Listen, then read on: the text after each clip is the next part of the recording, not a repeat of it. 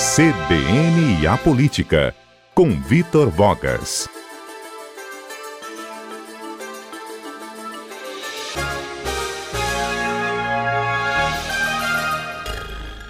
Vitor Vogas, muito boa tarde, tudo bem? Oi, Lucas, tudo bem? Muito boa tarde também a você e a todos os nossos ouvintes. Hoje a gente continua o assunto da quarta, né, Vitor? Aqueles ataques criminosos na sexta-feira passada que tiveram repercussão na política aqui do Estado, é, é, principalmente ali no Palácio Anchieta, também no Poder Legislativo, não é? Pois é, Lucas, começamos a, a conversar com os nossos ouvintes sobre isso na quarta-feira. Houve só um princípiozinho de análise, já que é, fomos interrompidos, tivemos que dar a, a, o espaço, a preferência para apuração dos votos das notas no desfile do Sambão do Povo. E esse assunto, Lucas, de certo modo também passa né, por carnaval, porque é, tem tudo a ver com os atos de violência praticados por criminosos é, em algumas das principais avenidas de Vitória na sexta-feira passada, dia 14, deixando muita gente apreensiva, inclusive é, quanto a como seria a segurança durante os desfiles no Sambão. Infelizmente, tudo transcorreu ali da, da maneira mais tranquila, mas tranquilidade é o que não existe no momento, Lucas, atualmente, entre o governo Casagrande e a oposição ao governo, principalmente na Assembleia Legislativa. E esse é o ponto central aqui do nosso, do nosso papo com os ouvintes hoje. Como pano de fundo dos atos de violência praticados nas ruas de Vitória na última sexta, está se travando uma verdadeira guerra de nervos entre o governo Casagrande e a oposição na Assembleia, sobretudo deputados inseridos na bancada da segurança pública. Essa guerra de bastidores também é atravessada pelas crescentes pressões de associações representativas de policiais sobre o governo Casagrande por aumento salarial. Nós temos observado isso há algumas semanas. Hoje, na Assembleia, a oposição responde por poucos deputados. Eles não têm força numérica, mas estão incomodando muito o governo, com destaque para três parlamentares de direita que ultimamente mostram forte integração entre si, forte sintonia, Lucas, tanto nas falas como nas ações. São eles Vandinho Leite, do PSDB, o Capitão Assunção, do PSL, e Lorenzo Pasolini, atualmente sem partido. Assunção e Pasolini, respectivamente, são inclusive oriundos da Polícia Militar e da Polícia Civil. Lucas, para o ouvinte compreender o porquê de tanta tensão, eu vou fazer aqui uma cronologia dos fatos recentes. Por na favor. semana passada, Assunção e Pasolini, na Assembleia, fizeram pronunciamentos em plenário que podem ser interpretados até como uma forma de incentivo, uma certa incitação a movimentos de insubordinação por parte de policiais insatisfeitos com as condições de trabalho e, acima de tudo, com a questão salarial, né, os policiais que estão pressionando o governo hoje.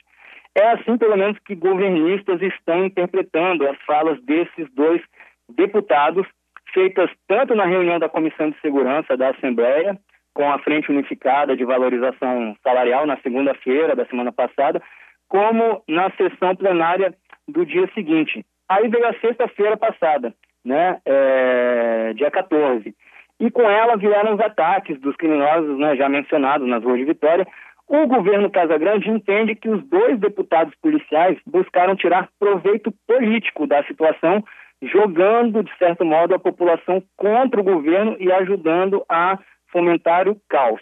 Já os deputados de oposição, esses que eu citei, estão indignados com o governo, acusando, por sua vez, uma tentativa por parte de governistas de apontarem envolvimento deles nos episódios de sexta-feira. Olha só, Lucas, assim se estabeleceu também uma guerra de narrativas. Nos bastidores, o governo Casagrande e governistas acusam opositores de espalharem fake news para jogar a população contra a Casa Grande.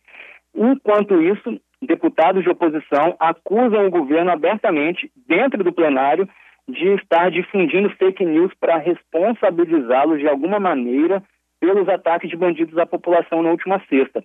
O Pasolini chegou a falar em uma milícia digital, que haveria uma milícia digital, segundo ele, instalada no Palácio Anchieta hoje. Bem, aí semana, no fim de semana passado veio o carnaval, a poeira baixou um pouco à medida que subiram os confetes, né, as serpentinas, só que foi somente um intervalo oportuno entre os rounds da luta, Lucas, para os dois lados voltarem com tudo nesta semana, já na sessão da tarde de segunda-feira, a primeira após os ataques de sexta-feira passada. Na manhã de segunda-feira, na manhã dessa segunda-feira, para você ter uma ideia, Pasolini e Vandinho se reuniram no gabinete do Vandinho. No fim da manhã, eu perguntei reservadamente a um dos oposicionistas o que poderíamos esperar para a sessão daquela tarde. A resposta veio em uma palavra: guerra. Foi o que me disse esse deputado de oposição. Nossa. O governo, é, para você, ver o clima, Lucas, como está é. o né? clima bélico, né? Praticamente. Sim. Assim, claro, no campo da, da retórica, né? da, da, guerra ali política, da guerra de, de palavras, mas é claro que isso traduz uma, né, é, uma situação de tensão muito forte entre, ah, as, entre as partes envolvidas nesse conflito. E o governo certo previa isso. A sessão plenária de segunda acabou sendo derrubada em incríveis 12 minutos. Lucas, rápido demais até para os padrões da Assembleia, né? A gente que está acostumado, às vezes eles não querem trabalhar. A sessão caiu por falta de quórum, só que dessa vez não foi nem preguiça nem carnaval antecipado. Foi, isso sim, uma ação deliberada da base do governo Casagrande para esvaziar a sessão contendo assim o ímpeto de deputados de oposição em plenário. Ou seja, eles sabiam que os oposicionistas viriam com a faca nos dentes, resolveram derrubar a sessão de propósito. Como eles fizeram isso? Aí foi ali um movimento articulado entre vários governistas, né? Logo após a abertura dos trabalhos, o deputado Fabrício Gandini, presidente da Comissão de Justiça, pediu vista do veto do governador a um projeto de autoria de Anivaldo dos Anjos. E aí, pedindo vista, ele trancou a pauta assim, com a pauta trancada, travada, ninguém pôde votar nada. Logo depois, eu Euclério Sampaio pediu verificar, a verificação de quórum a Marcelo Santos, que presidia a sessão. Veja, Gandini, Nivaldo dos Anjos, Euclério Sampaio, Marcelo Santos, todos são aliados do governo Casagrande, e aí eles fizeram essa estratégia ali, né, também coordenada pelo líder do governo, Freitas, com muitos deputados ausentes do plenário, a sessão caiu. Aí veja só, a cereja do bolo. Uma fonte governista confirmou para mim o movimento deliberado, só pediu anonimato. Mas olha só a declaração dele. Se a pauta está trancada em função do veto, o equilíbrio e o bom senso precisam superar a guerra.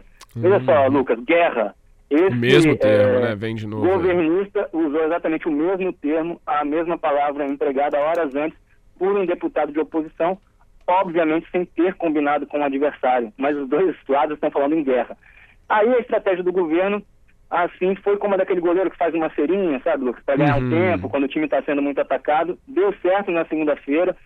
Já nas sessões seguintes, de terça e quarta-feira, antes de ontem, essa estratégia do governo de não dar palanque à oposição não deu tão certo.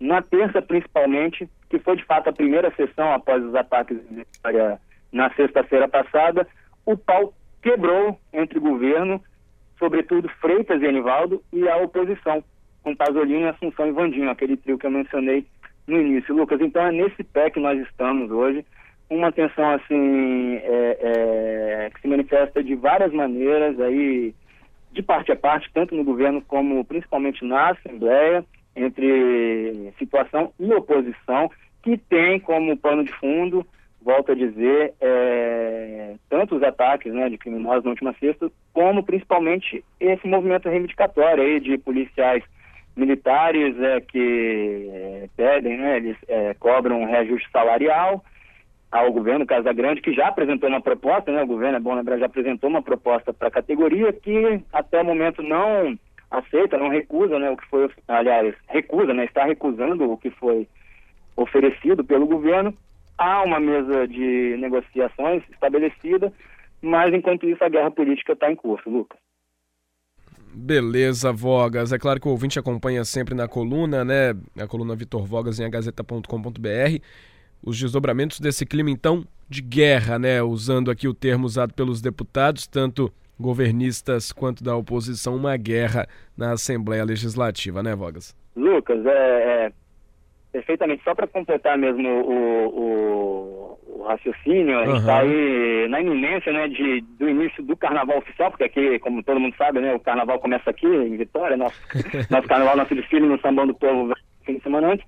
Agora temos o carnaval oficial. Vamos torcer para que esses dias de descanso e ou de folia sirvam também para esfriar aí os ânimos, né? Assim, esfriar a cabeça dos atores envolvidos nessa discussão, ah, é, policiais, governo, deputados, que eles que o bom senso prevaleça, né? E que depois do carnaval, retomando as negociações, que eles possam chegar a um bom termo, né? A um consenso nessa questão uh, uh, da discussão salarial da categoria, para o bem da sociedade capixaba, para o bem de todos nós, Lucas. É para é isso que torcemos, por isso que torcemos, para que não se repitam aqui episódios, por exemplo, como estamos assistindo agora no estado do Ceará, é, né? Situação Ceará. muito lamentável que ninguém quer ver repetido em solo capixaba. É, e como já, já é, sentimos também em fevereiro de 2017, né? Ninguém quer isso de novo.